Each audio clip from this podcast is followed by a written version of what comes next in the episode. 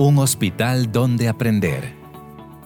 El doctor Paul Roberts quiso que el hospital fuera un lugar donde aprender a mejorar la atención a la salud en Ecuador.